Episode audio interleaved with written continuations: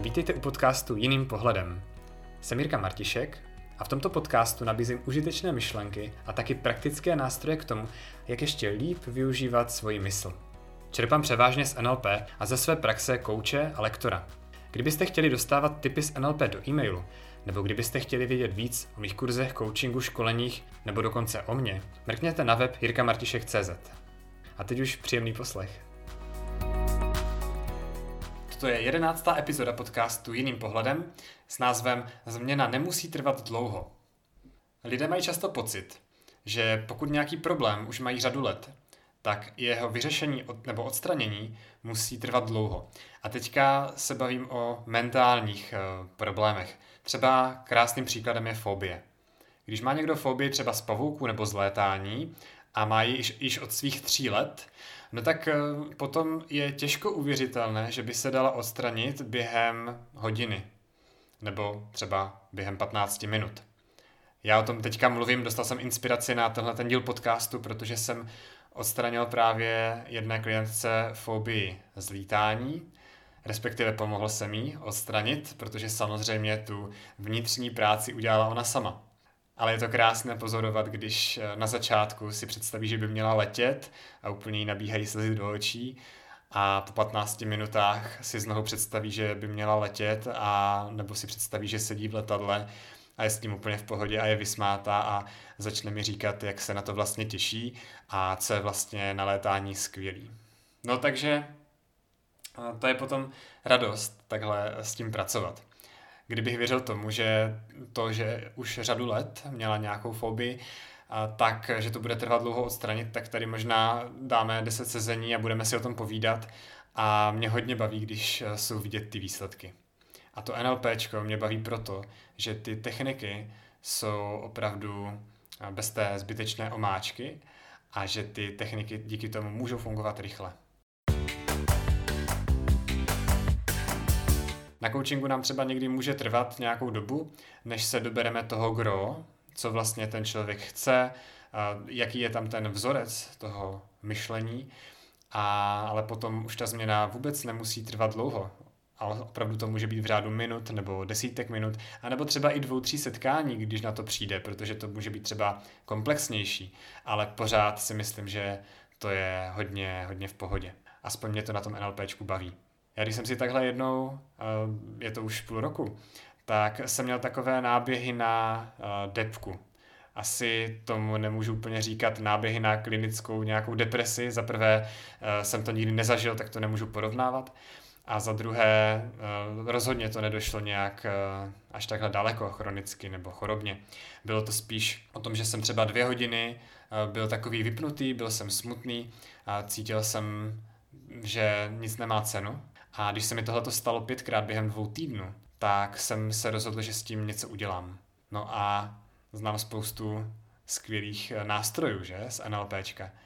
No a tak jsem se rozhodl pro jeden z nich, a jakmile jsem udělal to rozhodnutí, že s tím chci něco udělat a že s tím něco udělám právě teď, protože prostě chci být lepší manžel, lepší táta, lepší já, pomáhat lidem, nechci, aby mě tohle to brzdilo. No tak v tu chvíli jsem do toho šel, věděl jsem přesně, kde je to gro, co potřebuju udělat, no a během pěti minut bylo hotovo. A od té doby, za ten půl rok, jsem ještě několikrát pocítil jenom zárodek toho náběhu, ale hned to přešlo. A tím nechci říkat jako ono to přešlo, jak kdyby to um, nade mnou mělo nějakou moc a milosrdně mě to obešlo, to, to vůbec ne. Ty emoce si totiž tvoříme a kontrolujeme sami. No a já jsem vlastně udělal to, že jsem přerušil náběh tady té emoce. A během těch pěti minut před tím půl rokem, když jsem přerušoval takhle ten náběh té emoce opakovaně, tak vlastně to přerušení mi zůstalo až do dneška. Takže i během toho půl roku, když se to několikrát náznakem objevilo, tak hnedka se mi ten náběh přerušil a hnedka jsem se zase cítil tak, jak, jsem, tak, jak se chci cítit.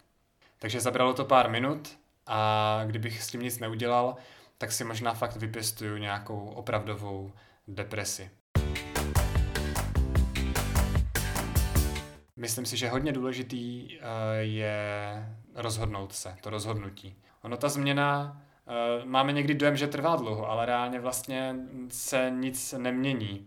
Je to, že my nejsme úplně rozhodnutí a třeba o tom jenom přemýšlíme, že bychom možná mohli něco změnit, ale reálně se nic neděje. A nebo zvolíme nějakou metodu, která nám prostě nefunguje. No ale to pořád není ta změna, že? To, aby se něco v tom mozku fakt změnilo a přepsalo, to samo o sobě může fakt trvat třeba jenom minuty nebo desítky minut. Pro mě je to pořád fascinující a to už se NLPčkem nějaký ten rok zabývám. Nutno dodat, že když tohleto lidi slyší, tak si říkají, jo, a bude ta změna trvalá? Když to takhle rychle proběhne, není to jenom přeplástnutí něčeho, není to jenom dočasně? No a moje odpověď je, že když se to udělá dobře, tak není, tak ta změna trvalá je, protože my využijeme neuroplasticitu, my využijeme to, že ten náš mozek je tvárný a prostě tam přepíšeme ty pochody, ty myšlenkové vzorce, které tam běžely a nahradíme je jinými. A když potom máme v realitě nějakou zkušenost, která odpovídá tomu našemu novému způsobu myšlení, když to tak řeknu, prostě odpovídá té změně, která proběhla. Třeba ten člověk už se potom nebojí toho pavouka, nebo se nebojí letět, nebo já se nedostanu do té depky.